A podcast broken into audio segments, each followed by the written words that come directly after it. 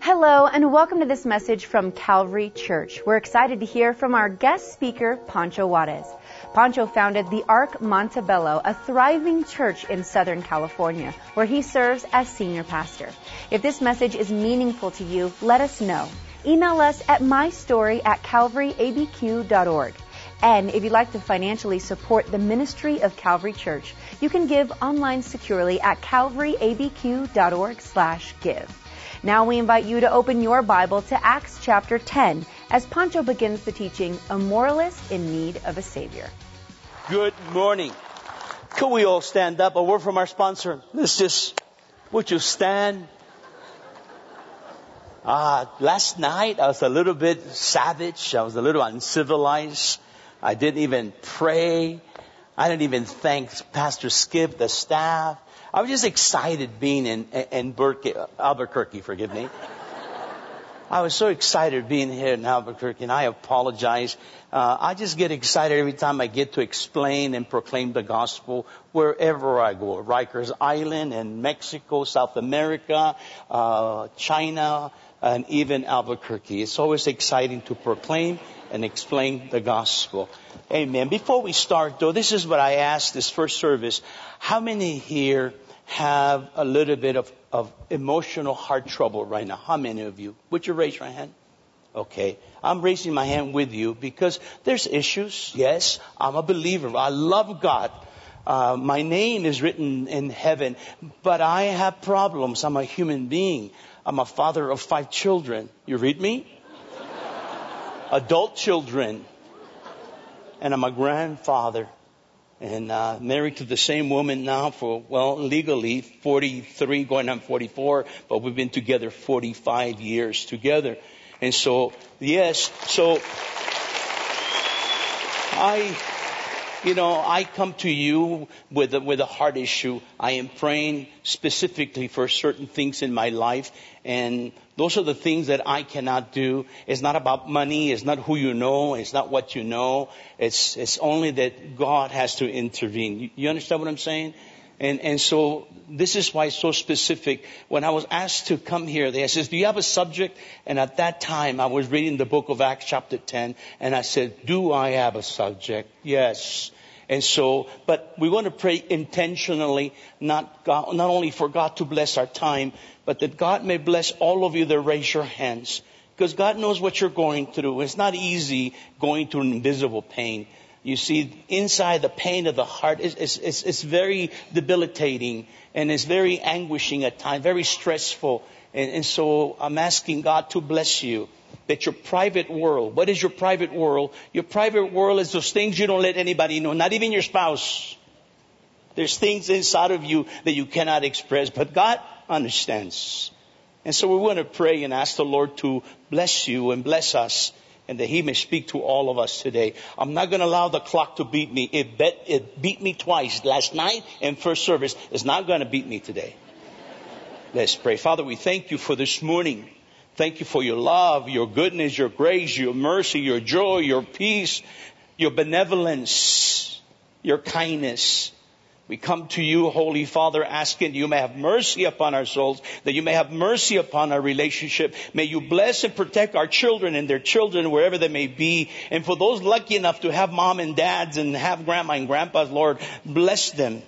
Go before them. Anybody in the hospital, Father, we pray for them. Anybody here, Father, who is going through an ailment, any kind, any kind of legal matters, any kind of madness with their own children, Father, in the name of Jesus, I ask you to touch them and make them whole. We pray, Father, for, for marriages. And we pray that you bind them together in harmony and in love. And Father, we pray for our police officers. May you protect them, their families, their wives. But we also protect, Father, we pray for the knuckleheads also. For they have a heart, they have issues. And bless them. May you, Father, enlighten them. May you, Father, change Albuquerque because there are problems in Albuquerque, Lord. And the problems of the heart and of the sin. So be with us, Father, as we invoke the powerful name of Jesus, in whose name we pray. Amen. Amen. You may have a seat. Thank you so much. Amen. Amen. Thank you so kindly. If you have your Bible, turn to Acts chapter 10. We're going to read it right in a minute. There's 48 verses, and so uh, I, I, don't want to miss anything. But let, let, me tell you my title of my message. It's called "A Moralist in Need of a Savior." A moralist. Now, I understand what a moralist is, because before I came to Jesus, I was a moralist, meaning uh, I was born into a religion biologically, culturally, socially, historically, uh, maternally, uh, scholastically. I, I was baptized when I was a little boy. I don't remember anything about that. But I know we had a party and there was a fight. There was a lot of drinking when I was baptized. There has to be a party and a fight after baptism and I did my first communion, and I did my confirmation, everything that I was told to do according to uh, the religion of my my family and my, up, my upbringing. But then as I became an adult, I realized those, those rituals and those ceremonies were not effective, but I still believed in them. I believe in God. I trusted God. I believe in God, but I never had a relationship with Him. And, and, so, but I was a good man when people would say to me, you know, you're a drunkard, you need Jesus. Hey, listen, I don't, I'm a good man. I go to work, I get high, and, but I pay my bills. I'm a good man. I serve my country. I went to Vietnam, joined the Marine Corps, and I got out, and I can't get a job because I'm a Vietnam veteran, I, I can't get a job. No one trusts a Vietnam veteran. We didn't even get a parade. And so I couldn't get a job. And, and so the frustrations of life, the disappointments in life induced me to start drinking. I'm not a drunkard. I just drank because it pacified me. But I'm still a moral minded man. I still love God. I still pray when things didn't go well. I still pray when I will go to a funeral. I still pray on Easter and Christmas. That's the only time I will go to church. And so I was a good moral man. And so we find here the narrative of a, an Italian moral man by the name of Cornelius. He's a moral minded man. The Bible says that he is a devout man, one who fears God with his entire household. He gave alms to the poor. He prayed to God always and even fasted. He's a just man and he has a good reputation among all the nation of the Jews. What else do you want? He's a good man. And yet Cornelius, something was missing. You see, a moralist, someone said this, a moralist is a non-religious person who behaves in a morally commendable way.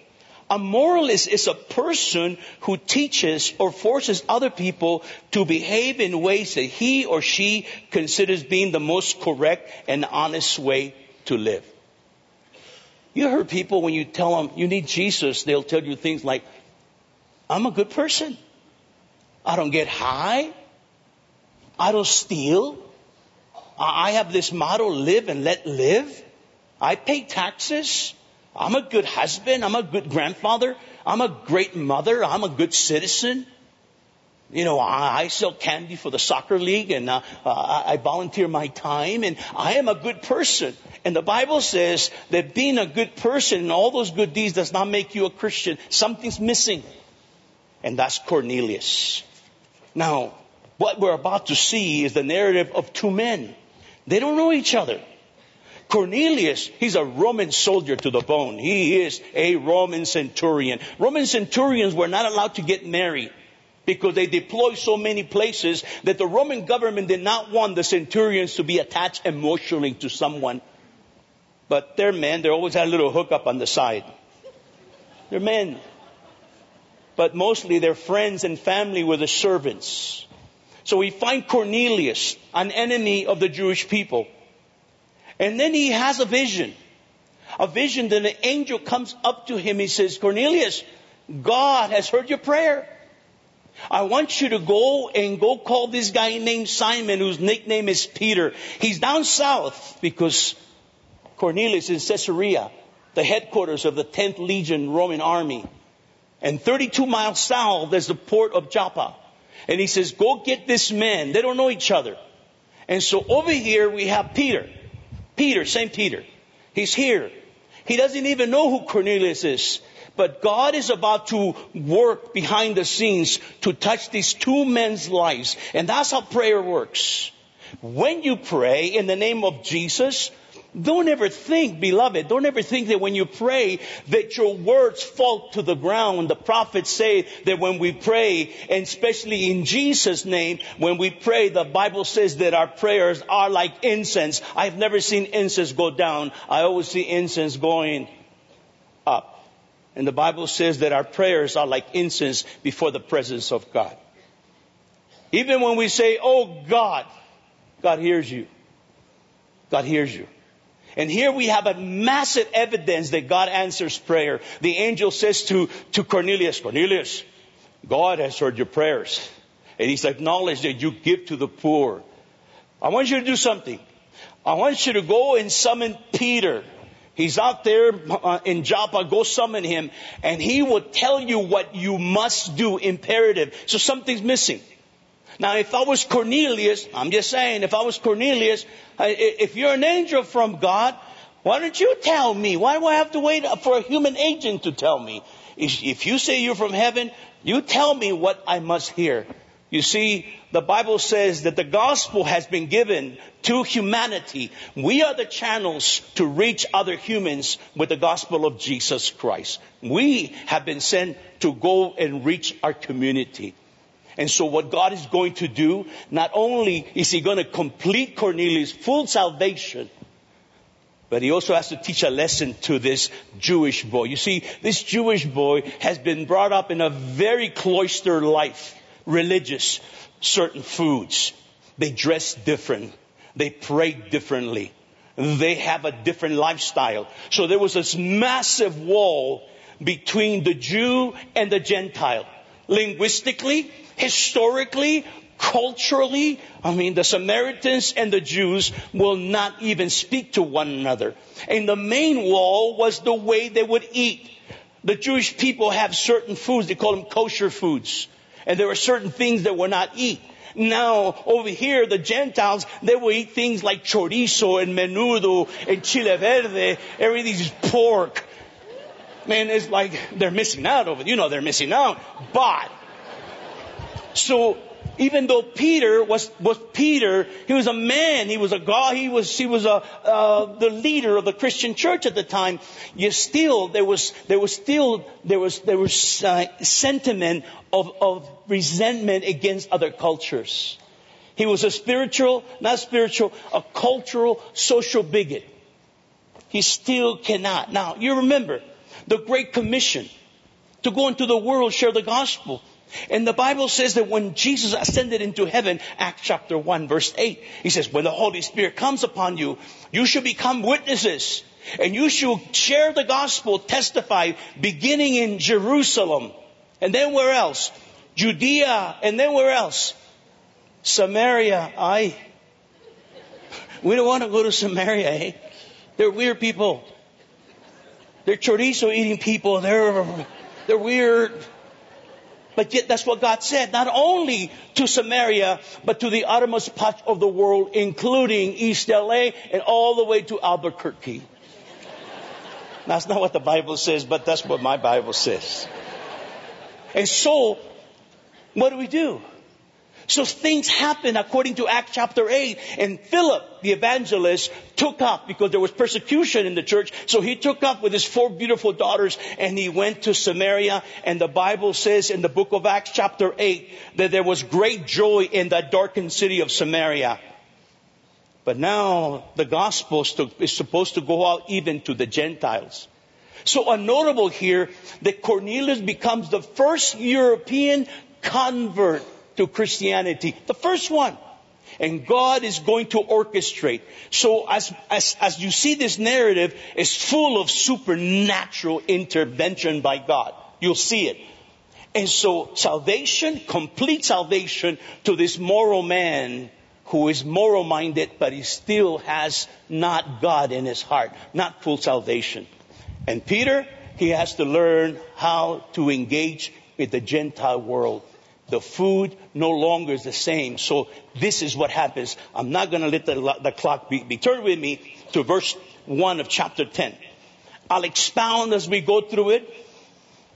There was a certain man in Caesarea called Cornelius, verse 1, a centurion of what was called the Italian regiment. So this guy was not a local. This guy was not a conscript because the Romans will conscript, uh, they will draft people from the lands and they will, they will train him to be Roman soldiers, but they're not necessarily Romans. They were from whatever region. But this guy, he's an Italian stallion. He is European to the bone. He belonged to a special unit. And so we are told that he was from the Italian regiment. Now notice his qualifications. He's a devout man, which means spiritually pious and one who feared God. That means that, that usually the fear of the, of the Lord is an inducement to obedience and service to God and he did it with all his household. So he was a leader in his own household. And notice, he gave alms generously to the people. When you give alms, that means you give to the unfortunate, which means that he was benevolent, he was kind, he was sweet, he was considerate with his money. And also notice, and he prayed to God. How long? Always. And then about the ninth hour, that's 3 p.m., uh, the Jewish hour, they would pray at the third hour being 9 o'clock, at the sixth hour being 12 o'clock, and the ninth hour being 3 o'clock.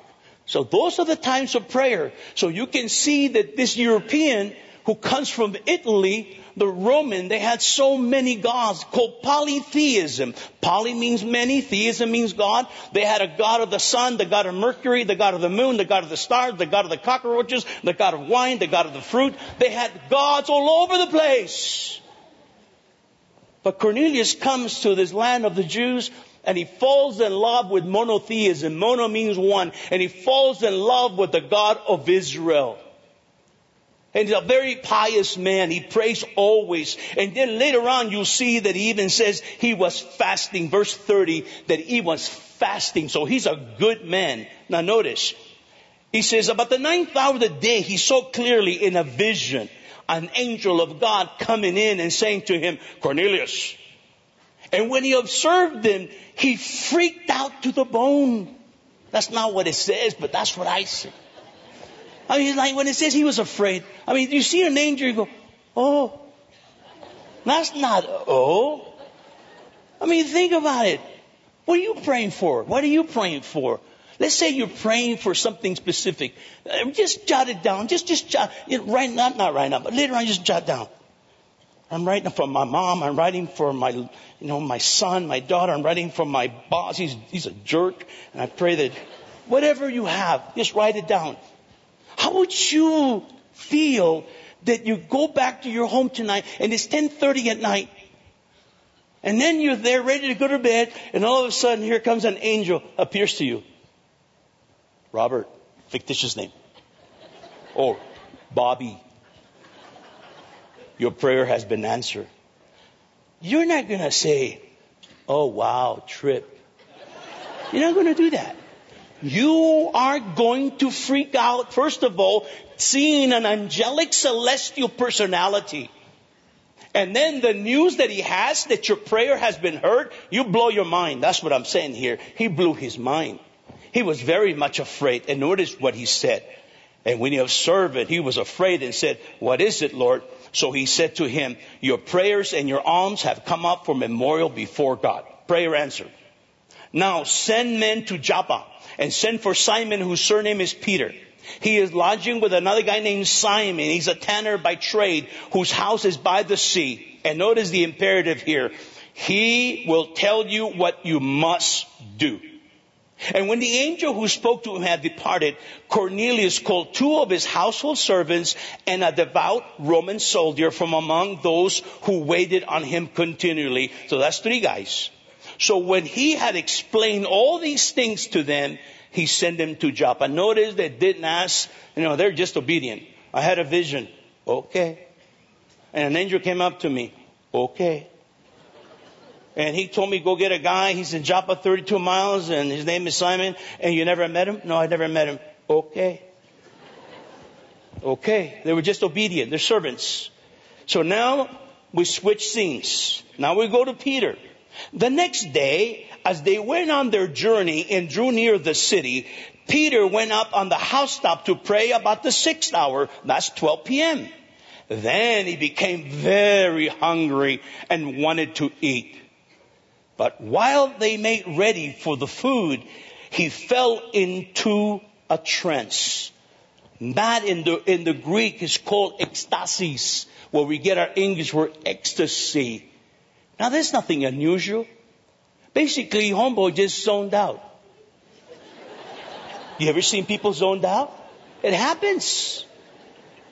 I mean, I, I, I was with a, a, medical doctor and, and he was talking to me about my health and all of a sudden, and he looks out the window and he, and my doctor just spaced out.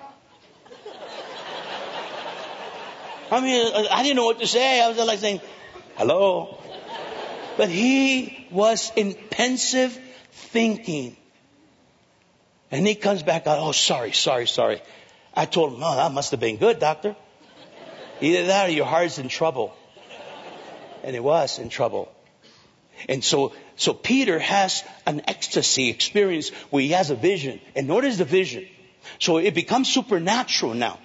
In verse 11, and he saw heaven open and the object like a great sheet bound at the four corners descending to him and let down to the earth.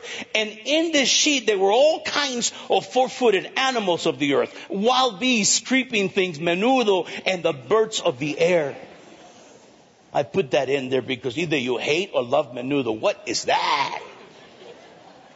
Now he's kosher. He's a Jewish boy from birth. They stand away from certain foods that God made prohibition again. They would not eat certain foods. They were very strict, adhering to the most minutia of strictness against these foods. But he's hungry. And when he sees this sheep, he sees all these animals like, oh, but notice the command from Jesus, verse 13, and a voice came to him. Rise, Peter, kill and chow down. But Peter said, Oh, no, no, not so, Lord. For I have never eaten anything uncommon or unclean. And a voice spoke to him again the second time. This is Jesus. What God has cleansed, you must not call common. This was done three times and the object was taken up into heaven again. Now, 17. Now while Peter was tripping or perplexing is the English word. We don't use the word in my neighborhood. Wow, I'm perplexed. we say things like, man, we're tripping, man. I'm wigging out, man. And we understand what wigging out means. Dude, I can't handle it, man. I'm going through some changes. That's what Peter says here. He was wondering within himself what this vision which he had seen meant. And behold, the man who had been sent from Cornelius had made inquiry for Simon's house and stood before the gate. And they called and asked whether Simon, whose surname was Peter, was lodging there. Now notice the intervention of God through the Holy Spirit. While Peter thought about the vision, you see, he still, what, what was that all about? What is that meaning? What is going on? What, what is that? Who's that? Oh, there's a there's a soldier, a Roman soldier, and two servants. They come from Caesarea and they're asking for you. You know, my name is Pancho, but my real name is Francisco Alejandro. And when I people call me Alejandro, uh, he, I had to do this or, or I have to do this. That's my legal name. This is before Jesus, before Jesus Christ. You know, what is your name? Uh, uh, is your name Alejandro? Yes, sir. Yes, sir. That's my legal name. If you think I'm playing around, no, I was arrested. I was arrested. Let me go back why I was arrested. You see, I was a nuisance. I was a drunker. I took every type of drug you can ever imagine except, except meth. Thank God. That's the devil's drug. But I tried everything. And in my stupor, in my, in, in, my alcoholic stupidity and imbecility, I would walk the streets drunk. And I always pray when I was drunk. But my prayer was one of rescue. I would cry out, I don't want to get drunk no more. And then I would go to the house of worship where I grew up, eh, but they were always locked. There was nobody there. They were always locked. But I was standing in front of the church, drunk. And I'll get on my knees and I said, I don't want to do this no more. I'm making my mom hurt. I, am making everybody miserable, including my mom, my girlfriend, who's about to leave me because of my madness. I didn't want to, I knew it was wrong. I'm a good man. I'm a moral minded man. I want to go to work, but my only work was to go to work at a car wash. Here I'm a Vietnam veteran. I'm an American citizen, and the only thing I can get is washing cars. Something's wrong with our nation. But it happened to a lot of Vietnam veterans. So I would pray and I would just say, help me. I don't want to do this. Now when I came to Jesus, I read Romans chapter 7 where Paul speaks of the dilemma of humanity. Paul the apostle says, man, I know what to do right, but I don't know how to do what is right. I know what is wrong. I don't want to do wrong, but I practice wrong all the time. So he says, the problem is not me. He says, I know it, I know what to do, but I don't know how to do it. And the things that I should do, that I do not practice. He says, oh, wretched man that I am, who can deliver me from this death? And he says, the Lord Jesus Christ. See, I had no clue. I had no clue of that. But that's exactly what I was saying. I can't help myself. I cannot do this on my own. So I was, I was invited by my ex-girlfriend, my wife. She told me there's a concert. And so I went to a concert, free concert. It was, it was a Christian concert. I got ripped off. And this is my testimony. I, I sat in the third row because she likes to go to the front. She's a theater arts, uh, uh, she likes theater arts, so she always wants to get a front seat. So she went to the front seat. And third, here I am, all, I'm on mescaline. If you don't know what mescaline is, don't worry about it. God bless you. May the Lord keep you safe and sound. But I was under mescaline. I was sitting on the third row and I didn't understand what the pastor was saying. He was talking about Daniel and lions. I go, dude, this, this guy's more tripped out than I am. I know the book of Daniel now. I mean, I know it back and forth, but back then I'm a heathen. I don't, I've never read the Bible. And he's talking about book of Daniel, but he said something about your, your, your conscience being oozing with pain and anguish. And I said, that's the problem because I'm trying to stop the oozing from shame and pain. And I, the only way I can squelch it, the only way I can numb it, and I can only stop the pain is by alcohol and drugs. And it made me euphoric for a while but I hated it. There's a lot of people here in Albuquerque. They hate what they're doing. They just don't know Jesus. They don't know it's a problem of the heart. It's not economics. It's not social economics. It's not lack of education. It's not because they have a diet of chorizo. It's not that. It's a heart issue. This Italian man had a heart problem.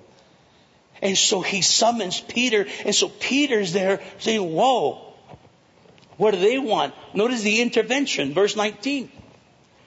While Peter thought about the vision, the Spirit said to him, behold, the word behold is pay attention. Three men are seeking you. Arise therefore, go downstairs and go with them, doubting nothing. Why? For I God have sent them.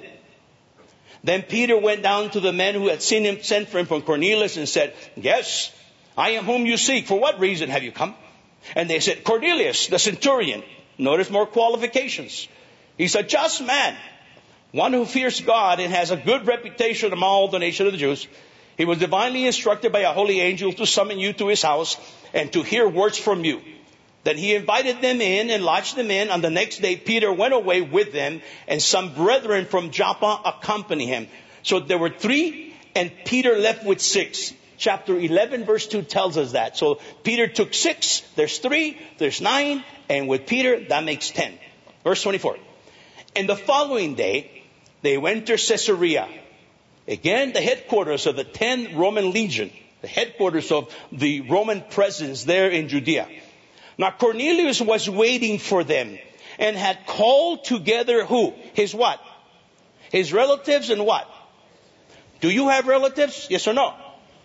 Do you have good friends? Are they all walking with Jesus? Yes or no? No, you go like that. no. They're good people, aren't they? They're good people. Even if they're not good people, they're your family. It doesn't matter. You have to love them. They're your people. But he brought them in. Verse 25. As Peter was coming in, Cornelius met him and fell down at his feet and began to worship him. I understand that. In my community, to this day, to this day, there are religious men who walk in our community and people bow down to them. And I feel like yelling, read chapter 10 of the book of Acts. We don't have to bow down and kiss nobody. Only the Lord is worthy of our kneeling down. As you see here. Amen. I'm not being radical. This is Peter. Notice what Peter says.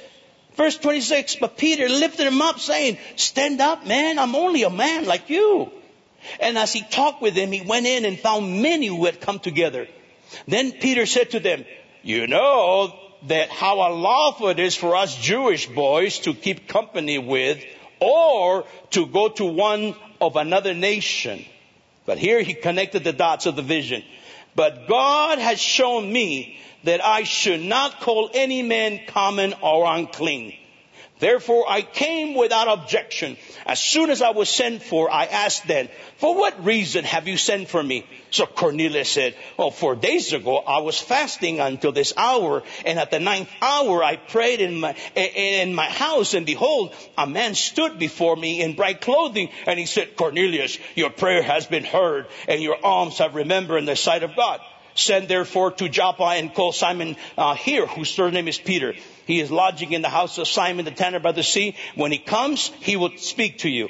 So I sent to you immediately, and you have done well to come. Now therefore, we are all present before God to hear all the things commanded by you by God. Then Peter connected the dots further. Then Peter opened his mouth and said, aha, in truth, I perceive that God he says, I perceive that God shows no partiality. Verse 35.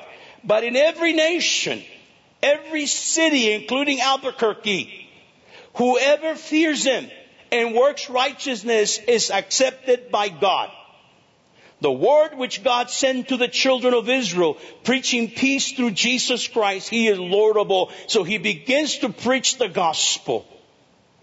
The word you know which was proclaimed throughout all Judea and began from Galilee after the baptism which John preached. How God anointed Jesus of Nazareth with the Holy Spirit and with power, who went about doing good and being and healing all who were oppressed by the devil, for God was with him. And we are witnesses of all things which we did both in the land of the Jews and in Jerusalem, whom they killed by hanging on the tree. That's Good Friday. We commemorate that last week. Now watch Sunday morning, Easter, verse 40. Him, God raised him up on the third day and showed him openly, not to all people, but to witnesses chosen before by God, even to us, Peter says, who ate and drank with him after he arose from the dead. And then he commanded us, Luke 24, Acts chapter 1. And then he commanded us to proclaim and explain, preach to the people, and to testify that it is he who was ordained by God to be judge of the living and the dead. To him, here's the key, all of you, here's the key. To him, all the prophets of the Old Testament witness that through his name, whoever believes in him will receive remission of sins. What a wonderful word, remission. Especially if you're a cancer victim. My wife had brain cancer for seven years. She's okay. She's here. She's here. She's out there nosing around getting copy to steal ideas from Albuquerque. She's rocking around. She's okay. But for seven years, she had brain cancer, and twice they told us she's going to die. So the first time, oh, she said, I want to go to Hawaii. So the whole family, oh, we have five children, and we took her to Hawaii. It's a last hurrah. We all got Hawaiian clothing. We went to the water, and you know, it's a very morbid, happy day because she's going to die. Well, she didn't die. And so she was still going through chemo. Uh, they would inject her right in the cranium, uh, DepoCyt. That, that's the medication. And they would get her, I mean, it's, it's bad. Seven years of that. And then they told us again, I'm sorry, she's not going to make it. And so my wife says, you know, I, I want to go, I, I, I want to go to Austria. I want to go to the Alps. So I told her, no, you got to call Make-A-Wish Foundation for that. uh, we can't afford it. But that was her prayer to go before she died. So I get a call. Could you speak at a missions conference in Austria? Yeah, we'll pay for you. So all I had to do was pay for her flight. She'd sleep with me. She's my wife. She, she, so, she, so, so we took her. And a friend of ours from Finland, he says, let me take you up to the Alps. So we went up the Alps. We went all the way, all the way, uh, uh, until we got to the border of Austria and Switzerland. And I said, go ahead, do your Julie Andrews. Go for it. Because that's what she wanted to do. She loved the sound of music. And so, bald headed as she was, she started singing and twirling. I said, right on. Get back in the car. It's too cold. Come on, let's get out of here. And then I get a call. I'm in New York. Ponch? Ponch? My name is Ponch, but when CHiPs came in, I changed my name. Now that Erik Estrada is a has-been, I get my name back, Ponch. She says, I'm in remission. Remission. You know, remission is an English word. It means abatement. It means stop the madness. You see, the, that's when Jesus said, this is my blood for the forgiveness of the remission of your sins. It means it just stops the madness. And so when I spoke to the doctor, I said, doctor, you, what happened? Ah, your people have been praying. This, he said, this is a miracle. I said, so, so you're going to write in here, it's a miracle in your chart? Oh, I can't do that. So tell me, Dr. Chamberlain, what are you going to write? And he wrote, instantaneous resolution unknown. Huh? Instantaneous resolution unknown. Ladies and gentlemen, we call that a miracle. A miracle. A miracle. Let me finish. So, I don't know where we're at. Where, okay. Uh-huh. Okay. Okay, verse 44. Got it. Now notice how Peter was interrupted. While Peter was still speaking these words, the Holy Spirit fell upon all those who heard the word.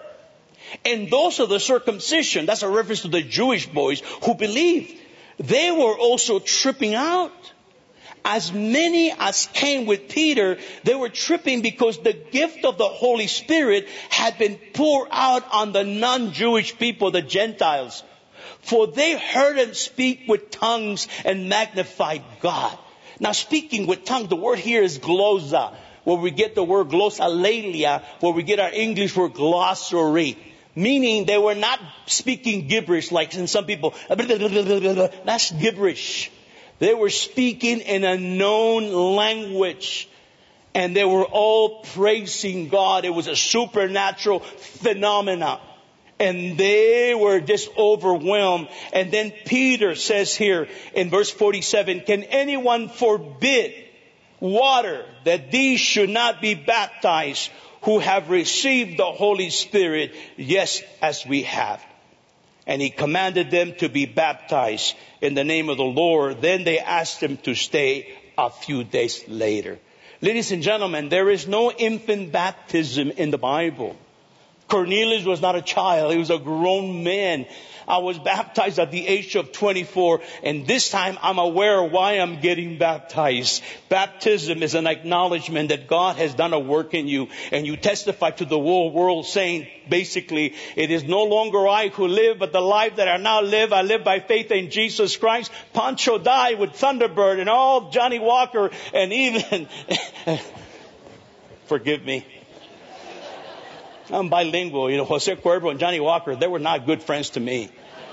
When I came to Jesus, those guys went out of my life. And Christ can do the same. Listen. What is the moral of the story? that one can possess the pristine morality of Cornelius and yet not be a Christian nor experience the salvation of God. You may be here this morning or up in the balcony or watching over the internet. We all know, God knows, your mama knows, everybody knows you're a good person. You're a good citizen. You're a good mother. You're a good father. You're a good businessman. You're a good professional. But that does not make you right with God. Something is missing in your life. You need to have a clean heart. You need to have your sins forgiven. And once you encounter that forgiveness, here's what God gives you. Eternal life, hope, joy, peace, assurance. He will never leave you. He will never rank out on you. He will never desert you. He will guide you. He will lead you into all truth. He will make you fall in love again with your wife. All of a sudden, the next day after you're a Christian, for most people, they begin to say, honey, how long you been married with me? 20 years. You look fine. Now, ladies, you know that's the Holy Spirit. But you haven't been called fine in 20 years. Something happens to us. It's called renewal. We're born again. Jesus said to Nicodemus, you cannot see the kingdom of God and you cannot enter the kingdom of God unless you are what? Born again. And let me be as frank as I can. Time does not permit us for the people upstairs or over here to come forward. It's too much time. So I, instead of walking, if God is speaking to you, you have never received the Lord. Never. We're not talking about religion. We're talking about relationship. It takes 11 seconds. 11 seconds. We timed it Friday. Father, I'm a sinner. I repent of all my sin. I believe you're the Son of the living God. You rose from the dead. And I accept you into my heart as my Lord and Savior. Bada bing, bada boom. 11 seconds. That's how long it takes for your life to change dramatically for the good.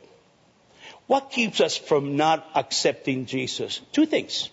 Ignorance. Well, you can eliminate ignorance because now you read, now I told you. Whoever calls upon the name of the Lord shall be saved. Anybody. So what is the last thing then? What is the impediment that keeps you? Pride. Culture pride, personal pride. I don't want to get up. I don't want to raise my hand. I don't want to look sissified. I don't, I don't. But see, you will do as the Holy Spirit speaks to you. Because the Word of God tells us it's powerful, living, like a two-edged sword, able to penetrate bone and marrow, and it goes into the intents of the heart. I don't have to dress up the scriptures. The scriptures speak for themselves, and the Holy Spirit speaks to you. And when you're ready to raise your hand, you're, you're gonna feel something inside of you. You're gonna say, dude, that bald-headed guy is saying the truth. And you realize that you're in a hole right now, that you're empty and today, whether you're from the east side, west side, the wrong side, the other side, whether you're young, whether you're uh, young or not, whether you switch sides, or whether you came here even you got loaded last night and you came here, God loves you. And I'm asking you as I close, if you would like to receive the Lord, and you would like me to pray with you and for you, may I just ask you for you just to raise your hand and say, Pancho, pray for me. I want to receive the Lord. Would you just do that? Whoever you may be, just raise your hand, whomever you may be. Just raise your hand. God bless you. God bless you. God bless you. God bless you. God bless you. God bless you. God bless you. God bless you. Way out there. God bless you. May I ask you one more favor, if I may, not to embarrass you but to be counted. We, we rejoice when people accept the Lord, right? If you raise your hand, would you just stand to your feet real quick, like, just stand. Let me pray. We just stand. Don't be ashamed. Just stand. Just stand. Just stand. Just stand. Just stand. Just stand. Just stand. Just stand. Stand. Love you. Anybody else? Quickly. Anybody else? Anybody else? Remain standing, remain standing. We're going to pray for you. Anybody else? I'm beat. Ah, ah, the clock beat me. Would you repeat the simple prayer after me? Dear Jesus, I am a sinner and I repent of all my sin. I believe you're the Son of the living God, and I ask you to come into my heart. Lord, change me. Give me a new heart, a new mind, a clean conscience, and put my name in the book of life. And fill me with your Holy Spirit. In Jesus' name, amen. Amen. We hope you enjoyed this special service from Calvary Church featuring our guest speaker, Pancho Juarez. We'd love to know how this message impacted you. Email us at mystory at calvaryabq.org. And just a reminder, you can support this ministry with a financial gift at calvaryabq.org slash give. Thank you for joining us for this teaching from Calvary Church.